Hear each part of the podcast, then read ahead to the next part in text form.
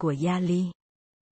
Tất cả chúng ta đều biết, lịch sử đã diễn ra rất khác nhau đối với từng dân tộc ở những phần khác nhau trên trái đất. Trong vòng 13.000 năm kể từ cuối kỳ băng hà sau cùng, một số vùng trên thế giới đã phát triển được thành những xã hội công nghiệp có chữ viết, công cụ bằng kim loại, một số vùng khác chỉ phát triển được những xã hội chăn nuôi không chữ viết, nhiều vùng khác nữa vẫn chỉ là các xã hội săn bắt hái lượm dùng công cụ bằng đá.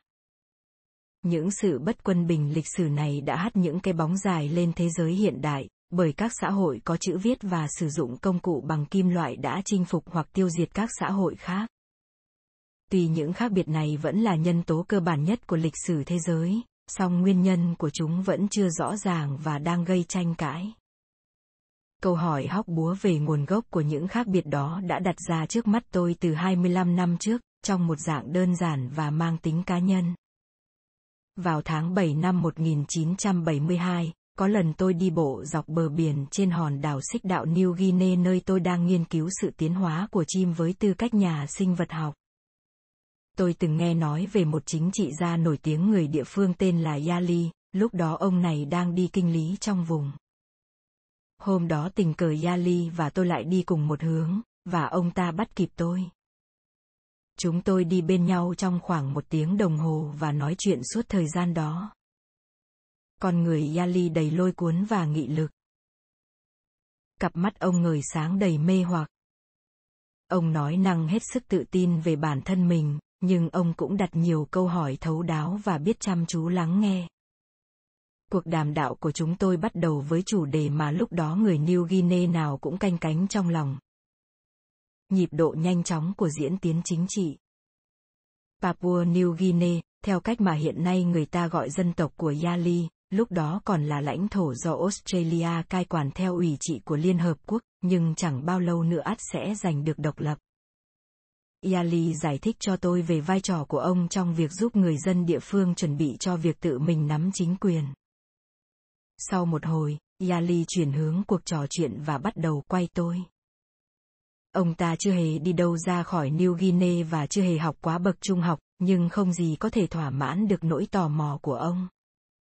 Trước hết ông ta muốn biết về công việc nghiên cứu chim của tôi ở New Guinea. Kể cả chuyện tôi được trả bao nhiêu tiền. Tôi giải thích cho ông ta rằng có những nhóm chim rất khác nhau đã di cư đến New Guinea trong vòng hàng triệu năm qua.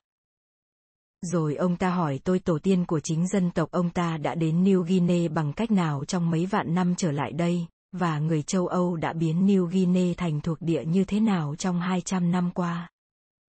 Cuộc đối thoại vẫn khá thân thiện, mặc dù cả hai chúng tôi chẳng lạ gì về sự căng thẳng giữa hai xã hội mà Yali và tôi là đại diện. Hai thế kỷ trước đây, tất cả người New Guinea hãy còn sống trong thời đại đồ đá.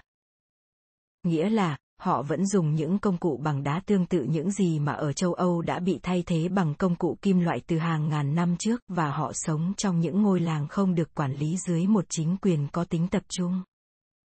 Người da trắng đã đến, áp đặt chính quyền tập trung và mang lại những hàng hóa vật chất mà người New Guinea lập tức nhận ra giá trị, từ rìu thép, diêm và thuốc men cho tới quần áo, rượu và ô. Ở New Guinea, tất cả các vật phẩm này được gọi chung là hàng. Cargo. Nhiều thực dân da trắng thẳng thừng khinh miệt người New Guinea, coi họ là những kẻ bán khai. Ngay cả những ông chủ da trắng kém cỏi nhất mãi đến năm 1972 họ vẫn được gọi là ông chủ cũng có mức sống cao hơn nhiều so với người New Guinea, thậm chí cao hơn cả những chính trị gia đầy sức lôi cuốn như Yali. Thế nhưng Yali đã quay rất nhiều người da trắng cũng như đã quay tôi khi đó, còn tôi thì đã quay nhiều người New Guinea.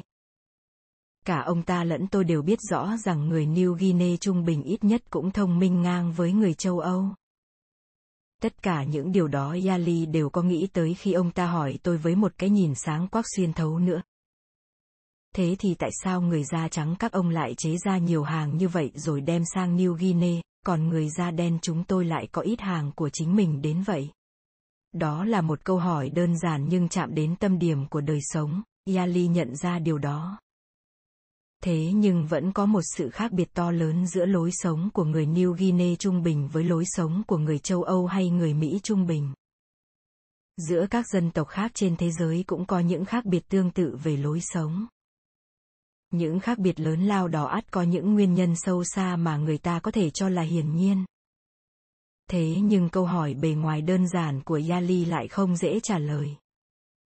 Lúc ấy tôi đã không trả lời được.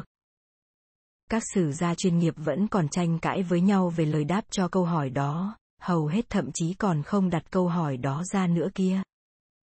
Trong nhiều năm kể từ khi Yali và tôi có cuộc đàm đạo kể trên, tôi đã nghiên cứu và viết về các phương diện khác của lịch sử loài người, lịch sử và ngôn ngữ. Cuốn sách này, được viết ra sau đó 25 năm, là nỗ lực nhằm trả lời cho Yali. Mặc dù câu hỏi của Yali chỉ liên quan đến sự tương phản về lối sống giữa người New Guinea với người da trắng châu Âu, song ta có thể mở rộng ra nhiều cặp tương phản khác trong thế giới hiện đại. Các dân tộc có nguồn gốc Âu Á, nhất là các dân tộc hiện vẫn đang sống ở châu Âu và Đông Á, cộng với những người đã di cư sang Bắc Mỹ, hiện đang thống trị thế giới về của cải và quyền lực. Các dân tộc khác, trong đó có hầu hết người châu Phi, đã dứt bỏ được ách thực dân châu Âu song vẫn còn tụt hậu rất xa về của cải và quyền lực. Lại có những dân tộc khác, chẳng hạn như cư dân bản địa châu Úc, người châu Mỹ bản địa và người cực Nam châu Phi, không còn là chủ nhân mảnh đất của mình mà đã bị tàn sát, bị chinh phục, trong một số trường hợp thậm chí còn bị diệt chủng bởi người châu Âu thực dân. Vậy, ta có thể đặt lại những câu hỏi về sự bất bình đẳng trong thế giới hiện đại như sau. Tại sao của cải và quyền lực chỉ được phân phối như hiện nay chứ không được phân phối theo cách nào khác? Chẳng hạn, tại sao không phải người châu Mỹ bản địa, người châu Phi và người châu Úc bản địa là những kẻ đi tàn sát, chinh phục hay tiêu diệt người châu Âu và người châu Á? Ta có thể dễ dàng đẩy câu hỏi này lùi lại thêm một bước. Vào năm 1500, khi sự bành trướng thuộc địa của châu Âu chỉ mới khởi đầu, các dân tộc trên những lục địa khác nhau đã khác nhau rất nhiều về công nghệ và tổ chức chính trị.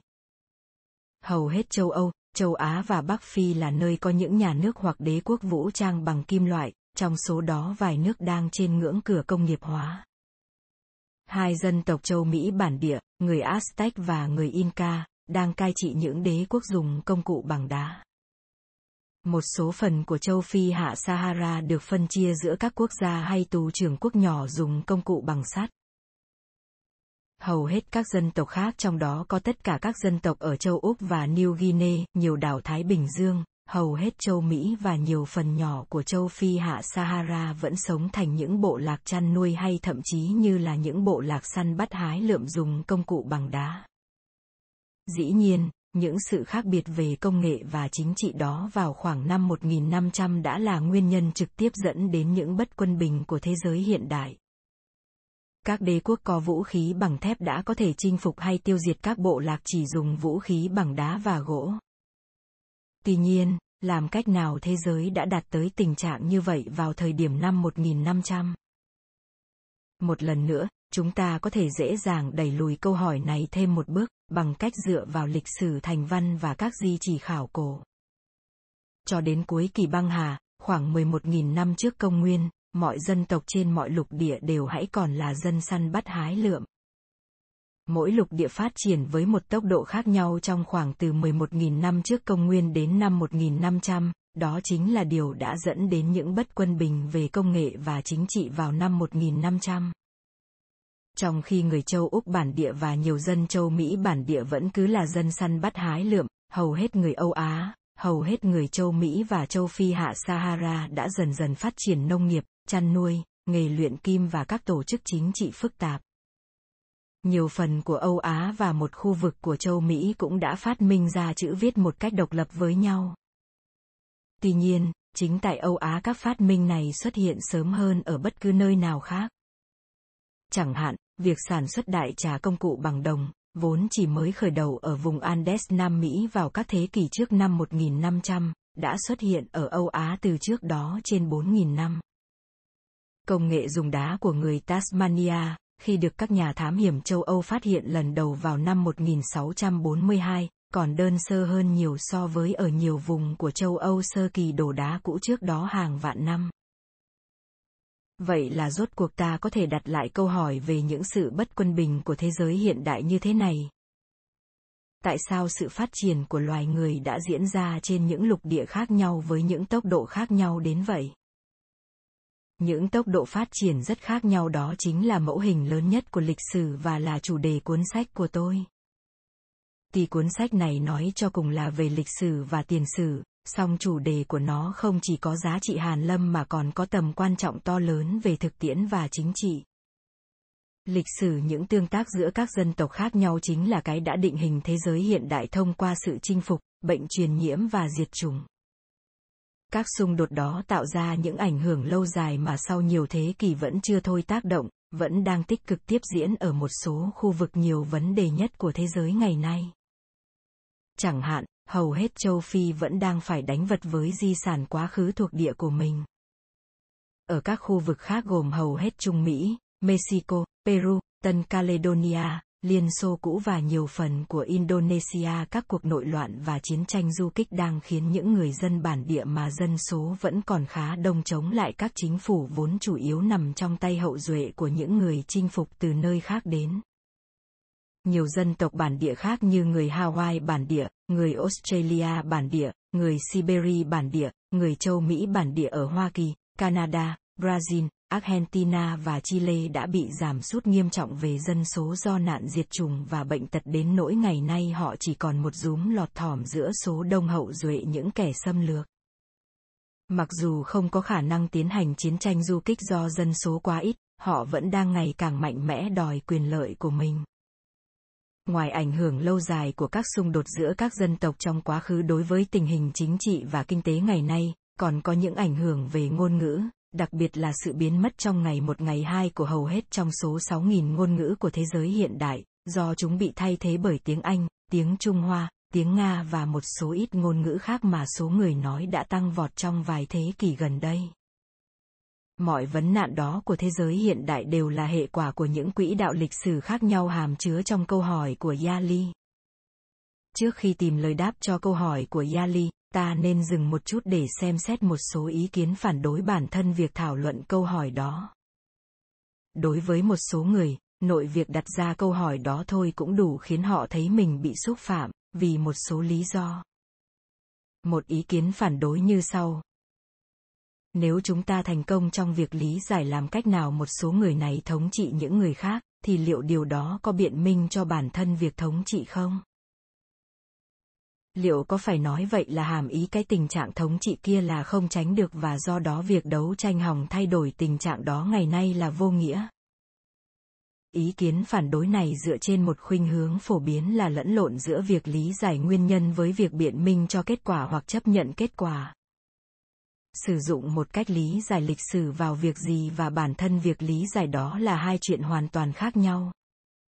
Hiểu một hệ quả thường là để tìm cách thay đổi hệ quả đó, chứ không phải để lặp lại hoặc kéo dài nó.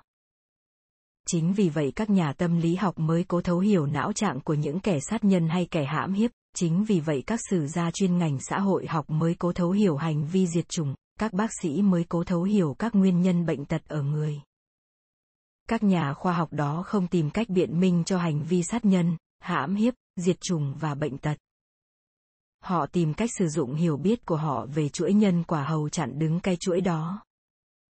Thứ hai, liệu việc trả lời câu hỏi của Yali có tự động bao hàm một cách tiếp cận lịch sử theo hướng lấy châu Âu làm trung tâm, một sự vinh danh người Tây Âu và nỗi ám ảnh về tầm quan trọng của Tây Âu và châu Mỹ Âu hóa trong thế giới hiện đại hay không? Liệu cái tầm quan trọng đó chỉ là một hiện tượng nhất thời trong vài thế kỷ trước, còn nay thì đã lu mờ sau sự nổi lên của Nhật Bản và Đông Nam Á hay không? Trên thực tế, hầu hết cuốn sách này sẽ đề cập đến các dân tộc khác không phải người châu Âu. Thay vì chỉ tập trung vào những tương tác giữa người châu Âu với người không phải châu Âu, ta cũng sẽ xét những tương tác giữa các dân tộc ngoài châu Âu với nhau nhất là các tương tác diễn ra trong nội bộ châu Phi hạ Sahara, Đông Nam Á, Indonesia và New Guinea, giữa các dân tộc bản địa ở các khu vực đó.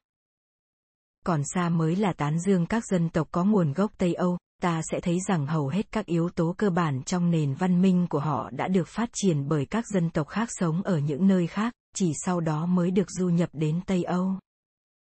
Thứ ba, liệu những từ như văn minh và những cụm từ như sự trỗi dậy của văn minh có hàm chứa cái ấn tượng sai lạc rằng văn minh mới là hay ho còn săn bắt hái lượm thì khốn khổ và lịch sử trong suốt 13.000 năm qua là sự tiến bộ dần dần từ chỗ bất hạnh đến chỗ ngày càng hạnh phúc hơn cho con người. Thật tình, tôi không cho rằng các nước công nghiệp là tốt hơn các bộ lạc săn bắt hái lượm, hay việc từ bỏ lối sống săn bắt hái lượm để chuyển sang nhà nước dựa trên công cụ bằng sắt là đại diện cho tiến bộ, hay điều đó đã dẫn đến việc nâng cao hạnh phúc của con người. Ấn tượng riêng của tôi, do đã từng sống ở cả các thành phố Hoa Kỳ lẫn các làng mạc New Guinea, là không phải ai cũng hiểu như nhau cái gọi là những phúc lợi của văn minh. Chẳng hạn, so với những người săn bắt hái lượm, công dân ở các nước công nghiệp hóa được hưởng dịch vụ y tế tốt hơn, ít có rủi ro bị sát hại và được sống lâu hơn, nhưng lại ít được hưởng sự hỗ trợ xã hội từ tình bạn và gia đình mở rộng. Động cơ để tôi khảo sát những khác biệt địa lý trong các xã hội loài người không phải là để tán dương rằng một loại xã hội nào đó là hay ho hơn, mà chỉ để thấu hiểu điều gì đã xảy ra trong lịch sử. Liệu câu hỏi của Yali có thực sự cần một cuốn sách khác để trả lời không? Chẳng phải chúng ta chưa biết câu trả lời ư? Nếu có câu trả lời thì nó là gì? Có lẽ cách lý giải thông thường nhất đều hoặc ngấm ngầm hoặc thẳng thường quy cho sự khác biệt về sinh học giữa các dân tộc. Trong các thế kỷ sau năm 1500, khi các nhà thám hiểm châu Âu bắt đầu biết đến những khác biệt to lớn về công nghệ và tổ chức chính trị giữa các dân tộc trên thế giới, họ cho rằng những khác biệt đó phát sinh từ những khác biệt về khả năng nội tại. Khi thuyết Darwin xuất hiện, người ta dùng các thuật ngữ về chọn lọc tự nhiên và nguồn gốc tiến hóa để nhào nặn lại cách lý giải này. Các dân tộc sơ khai về công nghệ bị họ coi là dấu vết sự tiến hóa của loài người từ tổ tiên loài vượn. Họ cho rằng việc những dân tộc như vậy bị các nhà thực dân từ các xã hội công nghiệp hóa đến giành đất đai là tiêu biểu cho sự sống sót của loài thích nghi nhất. Khi ngành di truyền học xuất hiện, Cách lý giải này được nhào nặn lại thêm lần nữa, lần này dùng thuật ngữ di truyền học. Người châu Âu bắt đầu được coi như vốn dĩ từ trong gen di truyền đã sẵn thông minh hơn người châu Phi, đặc biệt là so với người châu Úc bản địa thì lại càng thông minh hơn. Ngày nay, một số bộ phận của xã hội phương Tây công khai bác bỏ chủ nghĩa phân chủng. Thế nhưng nhiều, có khi là hầu hết người phương Tây, dù với tư cách cá nhân hay trong tiềm thức, vẫn tiếp tục chấp nhận những cách lý giải theo hướng phân biệt chủng tộc. Mỗi khi nhắc đến chủ đề người châu Úc bản địa, ngay cả những người Mỹ, người châu Âu và người Úc da trắng có học thức đều cho rằng trong bản thân người châu Úc đã có cái gì đó sơ khai. Rõ ràng là trông họ khác người da trắng. Nhiều hậu duệ của những người bản địa đã sống sót qua thời kỳ thực dân châu Âu nay cảm thấy khó mà thành đạt về kinh tế trong xã hội của người Úc da trắng. Một lập luận có vẻ hấp dẫn thì phát biểu như sau. Những người di cư da trắng đến Úc đã xây dựng một nhà nước có học vấn, công nghiệp hóa, tập trung hóa về chính trị và dân chủ dựa trên công cụ kim loại và sản xuất lương thực, tất cả chỉ trong vòng một thế kỷ thực dân hóa một lục địa nơi mà người châu Úc bản địa đã sinh sống bằng cách săn bắt hái lượm và không có công cụ kim loại trong vòng ít nhất 40.000 năm. Đây là hai thử nghiệm liên tiếp nhau trong sự phát triển của loài người mà ở đó môi trường trước sau chỉ là một, biến tố duy nhất là những con người chiếm hữu môi trường đó còn phải có bằng chứng nào hơn thế nữa để có thể kết luận rằng những khác biệt giữa xã hội châu Úc bản địa với các xã hội châu Âu phát sinh từ những khác biệt ở bản thân các dân tộc đó. Lý do để ta phản đối những cách lý giải theo hướng phân biệt chủng tộc này không phải chỉ vì chúng thật đáng tởm mà còn bởi chúng sai. Không có bằng chứng vững chắc nào cho thấy có tồn tại những khác biệt ở trí thông minh của con người song song với những khác biệt về công nghệ. Trên thực tế, như tôi sẽ giải thích sau đây, các dân tộc đồ đá mới thời hiện đại, xét trên mức trung bình, có lẽ thông minh hơn chứ không phải kém hơn các dân tộc đã công nghiệp hóa. Nghe thì có vẻ nghịch lý, nhưng ở chương 15 ta sẽ thấy, các di dân da trắng đến châu Úc không đáng được hưởng cái tiếng thơm mà lâu nay người ta vẫn gán cho là đã xây dựng một xã hội có văn hóa, công nghiệp hóa cùng với các đức tính khác như đã kể ở trên. Ngoài ra, các dân tộc mà chỉ mới gần đây hãy còn sơ khai về công nghệ như người châu Úc bản địa và người New Guinea thường nắm rất chắc công nghệ một khi họ đã được trao cơ hội làm điều đó. Các nhà tâm lý học nhận thức đã có những nỗ lực to lớn hòng tìm kiếm những khác biệt về IQ giữa những người xuất thân từ nhiều vùng địa lý khác nhau nhưng hiện nay sống trong cùng một nước. Đặc biệt, nhiều nhà tâm lý học người Mỹ da trắng suốt nhiều thập kỷ qua đã ra sức chứng minh rằng người Mỹ da đen gốc phi tự trong di truyền đã kém thông minh hơn người Mỹ da trắng gốc Âu. Tuy nhiên, như mọi người đều biết, những người được đem ra so sánh vốn dĩ khác nhau rất nhiều về môi trường xã hội và cơ hội học hành sự thật này càng gây khó khăn gấp đôi cho những nỗ lực nhằm kiểm chứng cái giả thiết rằng những khác biệt về trí tuệ là nguyên nhân sâu xa cho những khác biệt về công nghệ trước hết ngay cả khả năng nhận thức của người lớn chúng ta đã chịu ảnh hưởng nặng nề của môi trường xã hội nơi ta sinh trưởng thời thơ ấu khiến cho thật khó lòng phân biệt rạch ròi xem những ảnh hưởng nào là do những khác biệt bẩm sinh trong gen di truyền. Thứ hai, các thử nghiệm về khả năng nhận thức. Chẳng hạn như thử nghiệm IQ có xu hướng đo đếm vốn học vấn và văn hóa chứ không phải trí thông minh bẩm sinh dù trí tuệ đó là thế nào đi chăng nữa. Do những tác động đáng ngờ đó của môi trường sống thời thơ ấu và tri thức thu nhận được đối với kết quả thử nghiệm IQ nên nỗ lực của các nhà tâm lý học cho đến nay vẫn chưa thể đưa ra kết luận nào đủ thuyết phục về sự thiếu hụt IQ bẩm sinh mà nhiều người cho là hiển nhiên không phải bản ở những ai không phải người da trắng.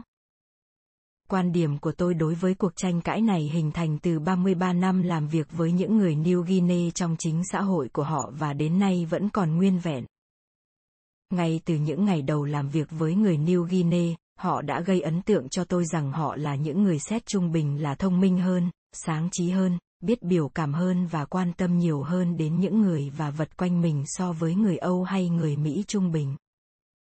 Ở những công việc mà người ta có thể giả định một cách hợp lý là phản ánh những phương diện khác nhau của chức năng não bộ, chẳng hạn như khả năng lập bản đồ trong đầu về những cảnh quan không quen thuộc, họ tỏ ra tinh tường hơn nhiều so với người phương Tây. Dĩ nhiên, người New Guinea có xu hướng đạt hiệu quả kém hơn ở những việc mà người phương Tây đã được rèn luyện từ thời thơ ấu còn người New Guinea thì không.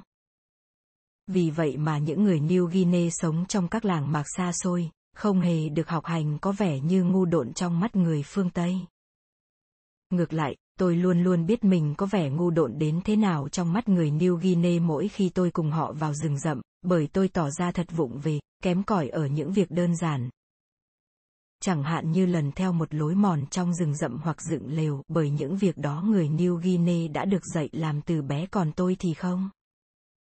Không khó nhận ra hai lý do tại sao ấn tượng của tôi rằng người New Guinea thông minh hơn người phương Tây là đúng. Trước hết, người châu Âu từ hàng ngàn năm nay đã sống trong những xã hội có mật độ dân cư cao, với chính phủ trung ương, cảnh sát và tòa án. Trong các xã hội đó, các bệnh dịch truyền nhiễm đặc thù cho dân cư tập trung. Chẳng hạn như đậu mùa là nguyên nhân tử vong chính trong lịch sử, trong khi việc giết người tương đối không phổ biến còn tình trạng chiến tranh là ngoại lệ chứ không phải luôn luôn diễn ra hầu hết người châu Âu nào thoát khỏi các bệnh truyền nhiễm chết người thì cũng thoát khỏi các lý do tử vong tiềm tàng khác và lưu truyền gen của mình cho các thế hệ sau.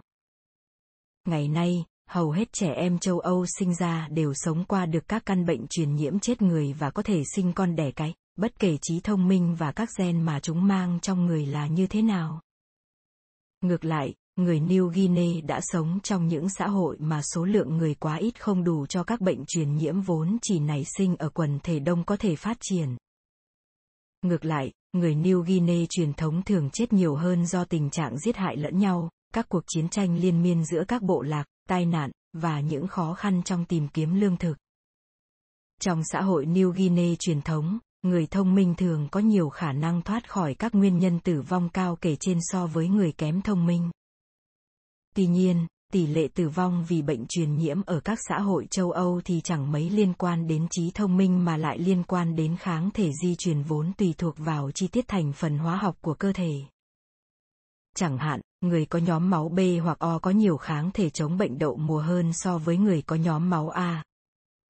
Nghĩa là, ở New Guinea, sự chọn lọc tự nhiên để cho ra gen thông minh có lẽ là nghiệt ngã hơn nhiều so với ở các xã hội với mật độ dân cư cao hơn và tổ chức chính trị phức tạp hơn, nơi mà sự chọn lọc tự nhiên đối với thành phần hóa học của cơ thể là mạnh mẽ hơn. Ngoài nguyên nhân di truyền này, còn có một nguyên nhân thứ hai khiến người New Guinea có khi lại hóa ra thông minh hơn người phương Tây. Trẻ em châu Âu và Mỹ ngày nay dành phần lớn thời gian để giải trí thụ động bằng cách xem TV, nghe radio và xem phim. Trong gia đình Mỹ trung bình, người ta bật TV mỗi ngày 7 tiếng đồng hồ. Ngược lại, trẻ em New Guinea truyền thống gần như không có cơ hội nào để giải trí thụ động như vậy mà dành hầu hết thời gian trong ngày để làm việc gì đó tích cực, chẳng hạn trò chuyện hoặc chơi với các trẻ khác hay người lớn. Hầu như mọi nghiên cứu về sự phát triển của trẻ đều nhấn mạnh vai trò của sự kích thích và hoạt động trong thời thơ ấu đối với việc phát triển trí não, và nêu rõ rằng nếu thiếu sự kích thích trong thời thơ ấu thì trí não sẽ phát triển còi cọc không thể cứu vãn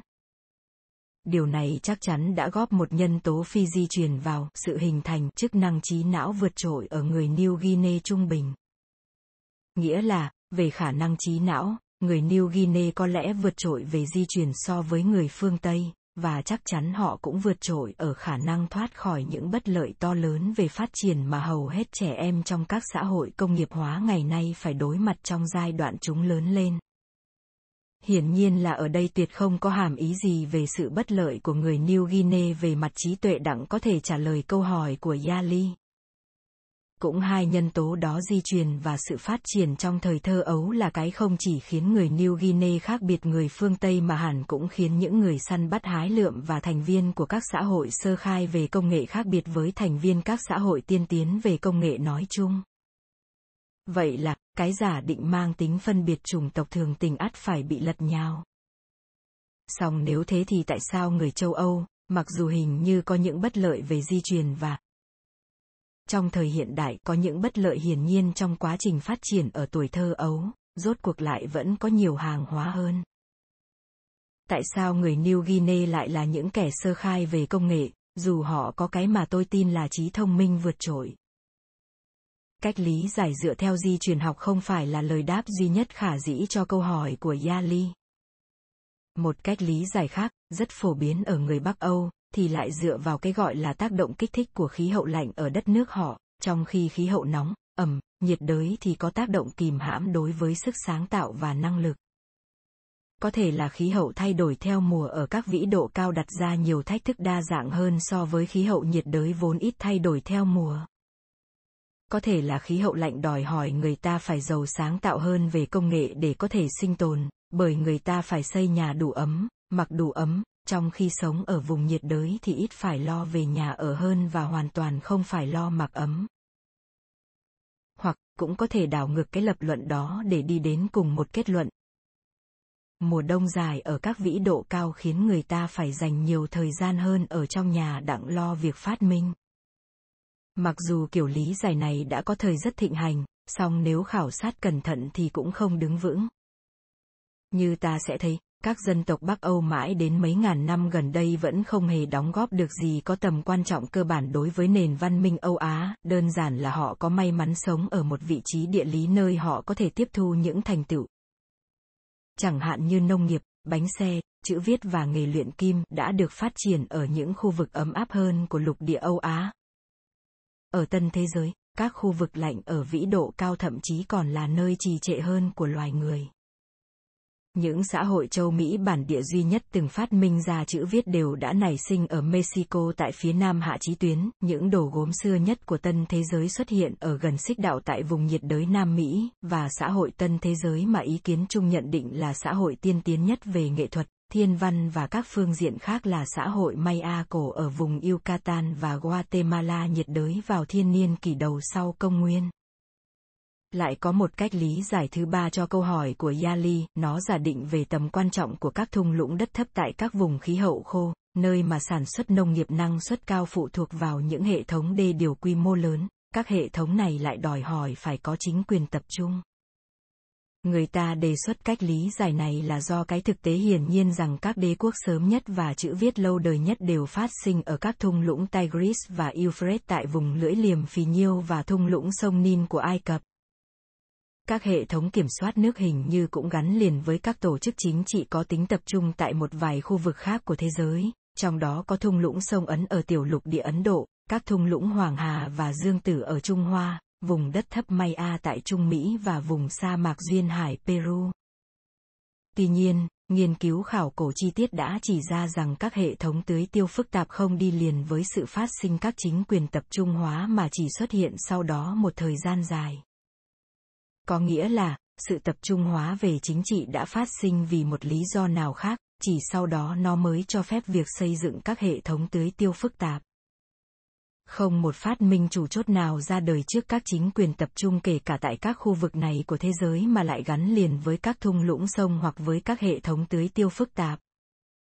Chẳng hạn, ở lưỡi liềm phì nhiêu, sản xuất lương thực và lối sống thành làng mạc đã phát sinh ở vùng đồi núi chứ không phải ở các thung lũng sông đất thấp. Thung lũng sông Nin vẫn là một khu vực chậm tiến về văn hóa trong khoảng 3.000 năm sau khi nền sản xuất lương thực theo làng mạc đã bắt đầu hưng thịnh tại vùng đồi của lưỡi liềm phì nhiêu. Các thung lũng sông ở Tây Nam Hoa Kỳ rốt cuộc cũng đã hỗ trợ sự ra đời của nông nghiệp tưới tiêu và xã hội phức tạp, song chỉ sau khi nhiều phát minh mà các xã hội đó dựa vào đã được du nhập từ Mexico. Các thung lũng sông ở Đông Nam Úc vẫn chỉ có các xã hội bộ lạc không biết làm nông sinh sống.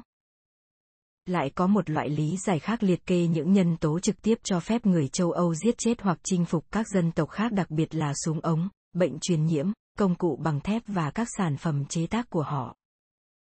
Cách lý giải như vậy thì cũng đúng, bởi các nhân tố đó rõ ràng là đã từng trực tiếp chịu trách nhiệm về các cuộc chinh phục của người châu Âu. Tuy nhiên, giả thuyết này không hoàn chỉnh, bởi nó vẫn chỉ đưa ra một cách lý giải gần nhất. Giai đoạn đầu để nhận diện các nguyên nhân trực tiếp. Nó mời gọi chúng ta đi tìm những nguyên nhân tối hậu. Tại sao người châu Âu chứ không phải người châu Phi hay người châu Mỹ bản địa là những người rốt cuộc đã có trong tay súng, vi trùng và thép?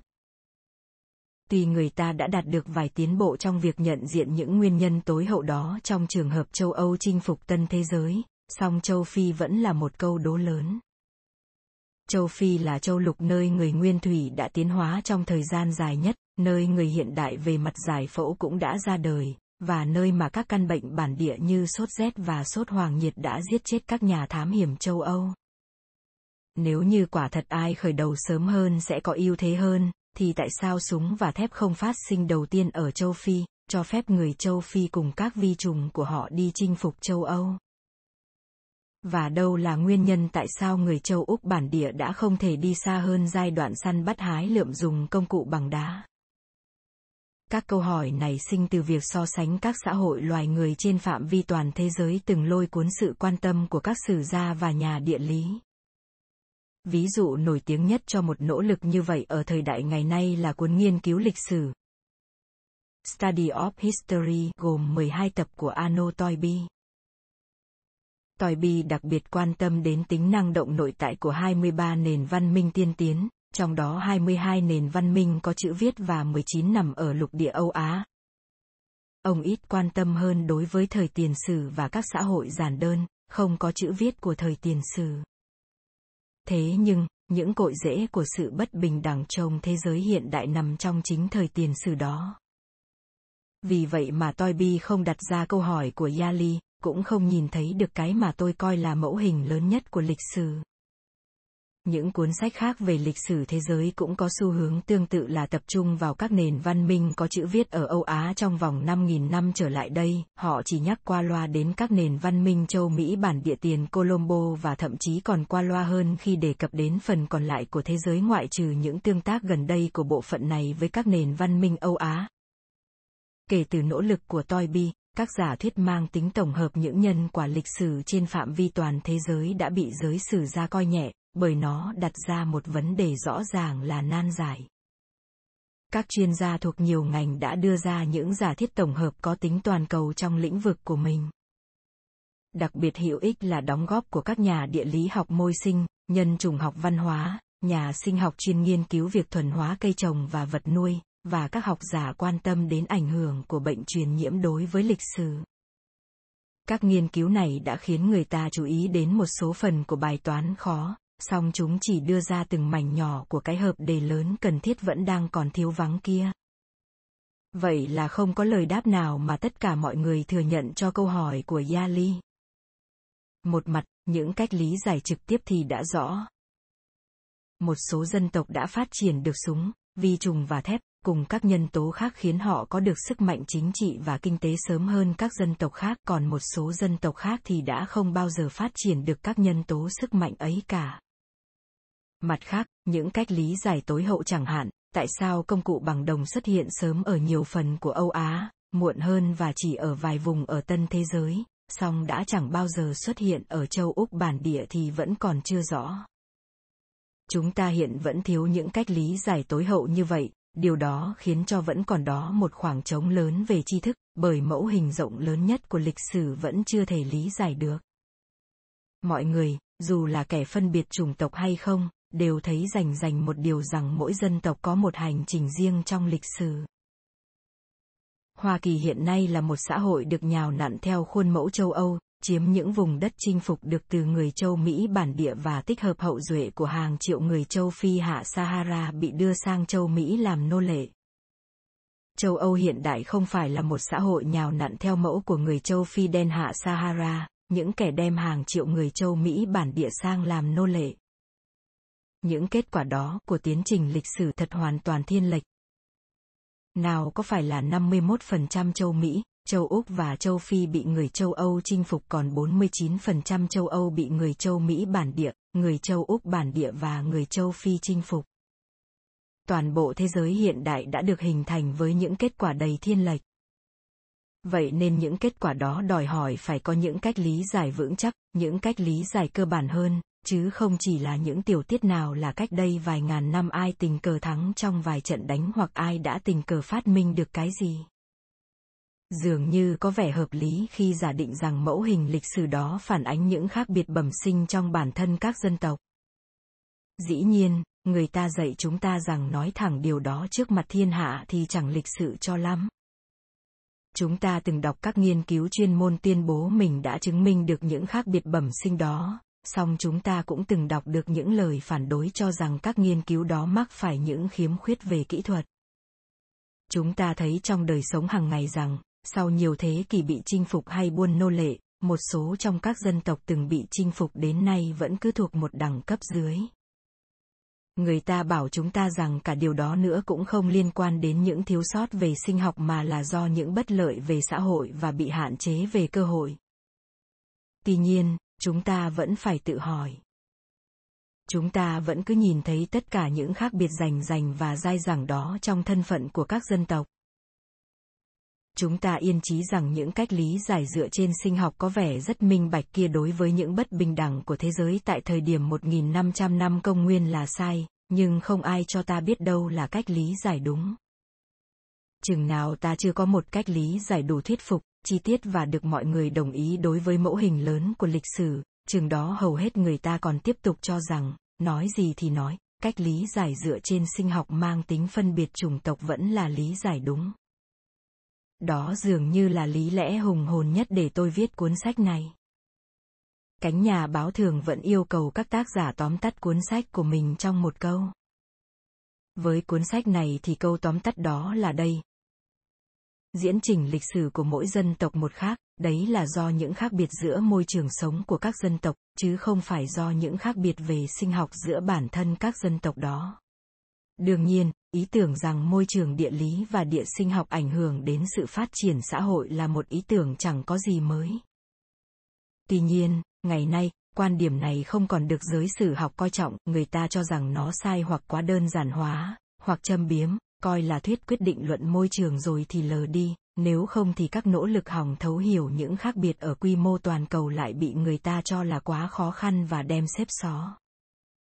Thế nhưng địa lý đúng là có tác động đến lịch sử, câu hỏi ở đây là tác động đến đâu, và liệu địa lý có thể giải thích cho mẫu hình lớn của lịch sử hay không? Thời điểm đã chín mùi để ta có một cái nhìn mới mẻ đối với các câu hỏi đó, bởi có những thông tin mới từ những ngành khoa học có vẻ như rất xa ngành lịch sử loài người. Các ngành khoa học đó bao gồm trước hết là di truyền học, sinh học phân tử và địa sinh học áp dụng với cây trồng và các cây dại tổ tiên của chúng, cũng các ngành đó cộng thêm sinh thái học hành vi, áp dụng cho vật nuôi và các loài vật hoang dã tổ tiên của chúng, sinh học phân tử về các vi trùng ở người và các vi trùng liên quan của thú, khoa truyền nhiễm học đối với các bệnh của người, di truyền học người, ngôn ngữ học, các nghiên cứu khảo cổ trên mọi lục địa và các hòn đảo chính, và các nghiên cứu về lịch sử công nghệ, chữ viết và tổ chức chính trị. Sự đa dạng của các ngành này đặt ra nhiều khó khăn đối với những tác giả nào có ý muốn viết sách nhằm trả lời câu hỏi của Yali tác giả phải có một kiến văn rộng lớn bao quát tất cả các ngành khoa học trên, để có thể tổng hợp những kết quả mới nhất có liên quan. Lịch sử và tiền sử của từng lục địa đều phải được tổng hợp theo cách tương tự. Chủ đề chính của sách là lịch sử nhưng cách tiếp cận là của khoa học nhất là của các khoa học liên quan đến lịch sử như sinh học tiến hóa và địa chất học tác giả phải hiểu biết qua kinh nghiệm trực tiếp về một loạt nhiều xã hội loài người từ các xã hội săn bắt hái lượm đến các nền văn minh hiện đại trong thời đại khoa học không gian. Những yêu cầu đó thoạt trông có vẻ đòi hỏi phải có một công trình của nhiều tác giả. Thế nhưng giải pháp nhiều tác giả sẽ không ổn ngay từ đầu, bởi bản chất của vấn đề là phải phát triển được một cách lý giải tổng hợp duy nhất. Muốn vậy thì chỉ có thể là một tác giả duy nhất, dù điều đó đặt ra nhiều khó khăn đến đâu đi nữa điều không tránh khỏi là tác giả duy nhất đó sẽ phải toát mồ hôi hột để tích hợp tư liệu từ nhiều ngành và sẽ phải được sự hướng dẫn của nhiều đồng nghiệp. Lai lịch của tôi đã giúp tôi tiếp cận với một số ngành khoa học như vậy từ trước khi Yali đặt câu hỏi đó cho tôi vào năm 1972. Mẹ tôi là giáo viên và nhà ngôn ngữ học, cha tôi là bác sĩ chuyên về di truyền bệnh ở trẻ em. Nhờ tấm gương của cha nên suốt thời đi học tôi luôn nghĩ lớn lên mình sẽ làm bác sĩ. Tôi cũng đã trở thành kẻ say mê quan sát chim chóc từ năm lên 7 tuổi. Do đó Âu cũng chỉ là một bước dễ dàng để đến năm cuối đại học tôi chuyển từ mục đích ban đầu là nghề y sang mục đích nghiên cứu sinh học. Tuy nhiên, suốt những năm trung học và đại học, tôi vẫn học chủ yếu là ngôn ngữ, lịch sử và viết văn. Ngay cả sau khi quyết định lấy bằng tiến sĩ về sinh lý học, tôi gần như bỏ ngang khoa học ngay trong năm đầu học cao học để trở thành nhà ngôn ngữ học. Từ khi lấy bằng tiến sĩ vào năm 1961, tôi đã cùng một lúc tiến hành nghiên cứu khoa học trong hai lĩnh vực. Một bên là sinh lý học phân tử, một bên là sinh học tiến hóa và địa sinh học. Một thuận lợi ngoài dự kiến cho cuốn sách này là sinh học phân tử là một ngành khoa học lịch sử vốn buộc ta phải dùng những phương pháp khác với những phương pháp của các ngành khoa học thực nghiệm nhờ vậy mà những khó khăn trong việc xây dựng một cách tiếp cận mang tính khoa học đối với lịch sử loài người trở nên quen thuộc với tôi. Nhờ sống tại châu Âu từ năm 1958 đến 1962, giữa những người châu Âu mà cuộc đời đã bị chấn thương ghê gớm vì lịch sử châu Âu thế kỷ 20, tôi bắt đầu nghĩ nghiêm túc hơn đến việc những chuỗi nhân quả đã vận hành như thế nào trong diễn trình lịch sử. Trong 33 năm gần đây nhất, công việc điền giã của tôi với tư cách nhà sinh học tiến hóa đã cho tôi cơ hội tiếp xúc gần gũi với nhiều xã hội khác nhau của loài người. Chuyên môn của tôi là tiến hóa của loài chim, nên tôi từng nghiên cứu tại Nam Mỹ, Nam Phi, Indonesia, Úc và đặc biệt là New Guinea. Nhờ sống chung với người dân bản địa tại các vùng đó, tôi đã trở nên quen thuộc với các xã hội người hãy còn sơ khai về công nghệ, từ những người săn bắt hái lượm đến các bộ lạc làm nông và câu cá mà mãi đến gần đây vẫn còn sử dụng công cụ bằng đá. Vì vậy, cái mà những người có chữ viết coi là những lối sống xa lạ từ thời tiền sử xa xăm lại chính là một phần sống động nhất của cuộc đời tôi. New Guinea, mặc dù chỉ chiếm một phần nhỏ nhoi của đất đai thế giới, lại bao hàm một phần lớn lao đến kỳ lạ của sự đa dạng nhân loại. Trong số 6.000 ngôn ngữ của loài người hiện nay, riêng ở New Guinea đã có tới 1.000 ngôn ngữ. Trong quá trình nghiên cứu loài chim ở New Guinea, mối quan tâm của tôi đối với ngôn ngữ lại hồi sinh, bởi tôi cần phải soạn danh sách tên địa phương của các loài chim trong gần 100 ngôn ngữ thuộc số 1.000 ngôn ngữ New Guinea đó. Từ tất cả các mối quan tâm đó mà hình thành nên cuốn sách gần đây nhất của tôi, một tường trình không nặng tính kỹ thuật về sự tiến hóa của loài người có tựa đề loài tinh tinh thứ ba. Chương 14 của cuốn sách có tựa đề các nhà chinh phục tình cờ, nhằm để hiểu hậu quả của sự gặp gỡ giữa người châu Âu và người châu Mỹ bản địa. Sau khi hoàn thành cuốn sách đó, tôi nhận ra rằng những cuộc gặp gỡ khác giữa các dân tộc, trong thời hiện đại cũng như thời tiền sử, cũng đã làm nảy sinh những vấn đề tương tự. Tôi nhận thấy vấn đề mà tôi đã vật lộn trong chương 14 về thực chất là câu hỏi mà Yali đã đặt ra cho tôi vào năm 1972, chỉ có điều được chuyển sang một phần khác của thế giới. Thế là rốt cuộc, được nhiều bạn bè giúp đỡ, tôi sẽ cố gắng thỏa mãn nỗi tò mò của Yali, cũng là nỗi tò mò của chính tôi. Các chương của cuốn sách này được chia làm 4 phần. Phần Y, với tựa đề từ vườn địa đàng đến Kazamaka, gồm 3 chương. Chương 1 cho bạn đọc một cái nhìn chấp nhoáng về sự tiến hóa và lịch sử của loài người, từ khi chúng ta tách khỏi loài vượn cách đây khoảng 7 triệu năm cho đến cuối thời kỳ băng hà cách đây khoảng 13.000 năm. Chúng ta sẽ lần theo dấu vết bành trướng của tổ tiên loài người, từ cái nôi đầu tiên ở châu Phi sang các lục địa khác, nhằm thấu hiểu tình trạng của thế giới ngay trước khi khởi đầu các sự kiện mà người ta vẫn gán chung cái thuật ngữ, sự phát sinh các nền văn minh. Hóa ra rằng sự phát triển của loài người trên một số lục địa đã có bước khởi đầu sớm hơn về thời gian so với các lục địa khác. Chương 2 chuẩn bị cho chúng ta khảo sát những tác động của môi trường lục địa lên lịch sử trong 13.000 năm qua, bằng cách khảo sát ngắn gọn những tác động của môi trường hải đảo đối với lịch sử trong phạm vi thời gian và khu vực nhỏ hơn. Khi tổ tiên người Polynesia bành trướng sang khu vực Thái Bình Dương khoảng 3.200 năm trước, họ đã gặp những hòn đảo có môi trường hoàn toàn khác nhau. Trong vòng vài ngàn năm, cái xã hội Polynesia thủy tổ đó đã sinh sôi nảy nở trên các hòn đảo rất khác nhau đó để trở thành một loạt xã hội con rất khác nhau, từ các bộ lạc săn bắt hái lượm đến những đế quốc sơ khai. Sự phát tán này có thể làm mẫu hình cho sự phát tán lâu dài hơn, trên quy mô lớn hơn và ít được hiểu rõ hơn của các xã hội trên những lục địa khác nhau từ cuối thời kỳ băng hà sau cùng để trở thành những bộ lạc săn bắt hái lượm và đế quốc khác nhau. Chương 3 giới thiệu cho chúng ta những cuộc va chạm giữa các dân tộc từ những lục địa khác nhau, bằng cách thuật lại thông qua lời kể của các nhân chứng đương thời từng mắt thấy tai nghe cuộc đụng độ bi thảm nhất trong lịch sử. Tại Cajamarca, thành phố tại Peru, Francisco Pizarro cùng một nhóm quân chinh phục đã bắt sống hoàng đế Inca Atahualpa ngay trước mắt toàn bộ quân đội của ông ta. Chúng ta có thể nhận diện chuỗi nhân tố trực tiếp đã cho phép Pizarro bắt sống Atahualpa, các nhân tố này cũng có tác động như vậy trong những cuộc chinh phục khác của người châu Âu đối với các xã hội châu Mỹ bản địa. Các nhân tố này bao gồm vi trùng, ngựa, chữ viết, tổ chức chính trị và công nghệ, đặc biệt là tàu biển và vũ khí của Tây Ban Nha. Việc phân tích các nhân tố trực tiếp đó là phần dễ của cuốn sách này, phần khó là làm sao nhận định những nguyên nhân sâu xa dẫn đến các nhân tố đó và dẫn đến cái hậu quả đã diễn ra trong thực tế chứ không phải cái hậu quả ngược lại là Atahualpa đến Madrid để bắt sống vua trác đệ nhất của Tây Ban Nha. Phần 2, với tựa đề Sự phát sinh và bành trướng của sản xuất lương thực bao gồm từ chương 4 đến chương 10 đề cập đến cái mà tôi cho là nhóm nguyên nhân quan trọng nhất trong số các nguyên nhân tối hậu.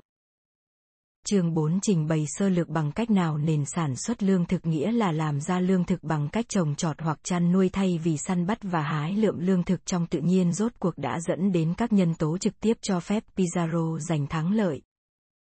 Song việc phát sinh sản xuất lương thực diễn ra khác nhau ở từng vùng trên thế giới. Như ta sẽ thấy trong chương 5, các dân tộc ở một số vùng trên thế giới đã tự mình phát triển nền sản xuất lương thực, một số dân tộc khác tiếp thu được nền sản xuất lương thực từ các trung tâm độc lập đã nói ở trên vào thời tiền sử, một số dân tộc khác nữa không tự mình phát triển cũng chẳng tiếp thu nền sản xuất lương thực vào thời tiền sử mà đến mãi thời hiện đại vẫn cứ là những tộc người săn bắt hái lượm. Chương 6 khảo sát các nhân tố dẫn tới việc các dân tộc ở một số vùng đã chuyển từ săn bắt hái lượm sang sản xuất lương thực song các dân tộc ở nhiều vùng khác thì không. Các chương 7, 8 và 9 cho thấy cây trồng và vật nuôi vào thời tiền sử đã được thuần hóa từ cây dại và vật hoang như thế nào bởi các nhà nông và người chăn nuôi sơ khai vốn không hề hình dung được việc mình đang làm sẽ dẫn đến kết quả gì. Những khác biệt về địa lý dẫn đến sự khác biệt trong chủng loại cây dại và thú hoang có thể thuần hóa ở từng khu vực, lý giải được khá nhiều về việc tại sao chỉ một vài khu vực đã trở thành trung tâm sản xuất lương thực, tại sao sản xuất lương thực phát sinh ở các khu vực này sớm hơn ở các khu vực khác. Từ số ít trung tâm phát nguyên này, sản xuất lương thực đã bành trướng sang một số khu vực nhanh hơn sang những khu vực khác. Một nhân tố chính tác động đến việc bành trướng nhanh hay chậm kia là hướng trục chính của từng lục địa. Trong khi ở lục địa Âu Á hướng trục chính là Tây Đông thì ở châu Mỹ và châu Phi hướng trục chính là Bắc Nam. Chương 10 Vậy là, chương 3 phát họa những nhân tố trực tiếp đằng sau cuộc chinh phục người châu Mỹ bản địa, còn chương 4 phát họa việc các nhân tố đó đã phát triển như thế nào từ nguyên nhân tối hậu là nền sản xuất lương thực. Trong phần 3, từ lương thực đến súng, vi trùng và thép, chương 11 đến chương 14, mối liên hệ giữa nguyên nhân tối hậu đến nguyên nhân trực tiếp sẽ được khảo sát một cách chi tiết, bắt đầu từ sự tiến hóa của các vi trùng đặc trưng cho dân số tập trung với mật độ cao. Chương 11 Người châu Mỹ bản địa và các dân tộc phi Âu Á khác chết vì vi trùng Âu Á đông hơn nhiều so với chết vì súng hay vũ khí bằng thép của lục địa Âu Á. Ngược lại, rất ít hoặc hoàn toàn không có loại vi trùng giết người đặc thù nào phục sẵn chờ các nhà chinh phục châu Âu ở tân thế giới. Tại sao sự trao đổi vi trùng giữa các lục địa lại thiếu cân bằng đến vậy? Ở đây, các kết quả nghiên cứu mới nhất của khoa sinh học phân tử sẽ làm sáng tỏ vấn đề khi chỉ ra mối quan hệ giữa vi trùng với sự phát triển nền sản xuất lương thực tại Âu Á nhiều hơn là ở châu Mỹ. Một chuỗi nhân quả khác dẫn từ sản xuất lương thực đến chữ viết, vốn có lẽ là phát minh quan trọng nhất trong mấy ngàn năm trở lại đây. Chương 12 Chữ viết ra đời từ chỗ chưa có gì chỉ một vài lần ít ỏi trong lịch sử loài người, tại những khu vực vốn dĩ đã là cái nôi phát sinh nền sản xuất lương thực sớm nhất. Tất cả các xã hội khác có được chữ viết chỉ là nhờ tiếp thu hệ chữ viết của các khu vực khác, hoặc dựa trên ý tưởng chữ viết từ các trung tâm phát nguyên kia mà phát minh ra chữ viết của mình. Do vậy, đối với sinh viên ngành lịch sử thế giới, hiện tượng chữ viết là đặc biệt hữu ích để có thể khảo sát những nhóm nguyên nhân quan trọng khác. Tác động của địa lý để cho các ý tưởng và phát minh có thể bành trướng dễ dàng hay khó khăn. Điều gì đúng với chữ viết thì cũng đúng với công nghệ. Chương 13 Một vấn đề cốt tử là liệu có thật việc đổi mới công nghệ tùy thuộc nhiều đến mức ấy vào những thiên tài sáng chế hiếm hoi và các yếu tố văn hóa đặc thù hay không, như để thách thức sự hiểu biết về các mẫu hình của thế giới. Trên thực tế, chúng ta sẽ thấy rằng, thật nghịch lý thay, số lượng lớn các yếu tố văn hóa này không ngăn cản mà ngược lại còn giúp ta hiểu rõ hơn các mẫu hình thế giới về công nghệ. Nhờ có sản xuất lương thực mà nông dân có thể làm ra lương thực thẳng dư, điều này cho phép các xã hội làm nông nghiệp có thể nuôi sống các thợ thủ công chuyên môn vốn không tự làm ra lương thực mà dành toàn bộ thời gian cho việc phát triển công nghệ. Sản xuất lương thực không chỉ nuôi sống các viên thư lại và nhà phát minh mà còn cho phép nông dân có thể nuôi sống các nhà chính trị. Chương 14 Các bộ tộc săn bắt hái lượm du cư vốn tương đối bình quyền, cương vực chính trị của họ chỉ giới hạn ở lãnh thổ của bộ lạc và ở việc thay đổi liên minh với các bộ lạc láng giềng. Với sự xuất hiện các quần thể dân cư mật độ cao, định cư và sản xuất lương thực, cũng xuất hiện các tù trưởng, vua chúa và quan lại. Các chính phủ quan lại này cần thiết không chỉ để cai quản những vùng dân cư rộng lớn đông dân mà còn để duy trì quân đội thường trực, cử các đoàn tàu đi thám hiểm và tổ chức các cuộc chiến tranh chinh phạt. Phần IV Vòng quanh thế giới trong năm chương, từ chương 15 đến chương 19 áp dụng các bài học ở phần 2 và phần 3 vào từng lục địa và một số hòn đảo quan trọng.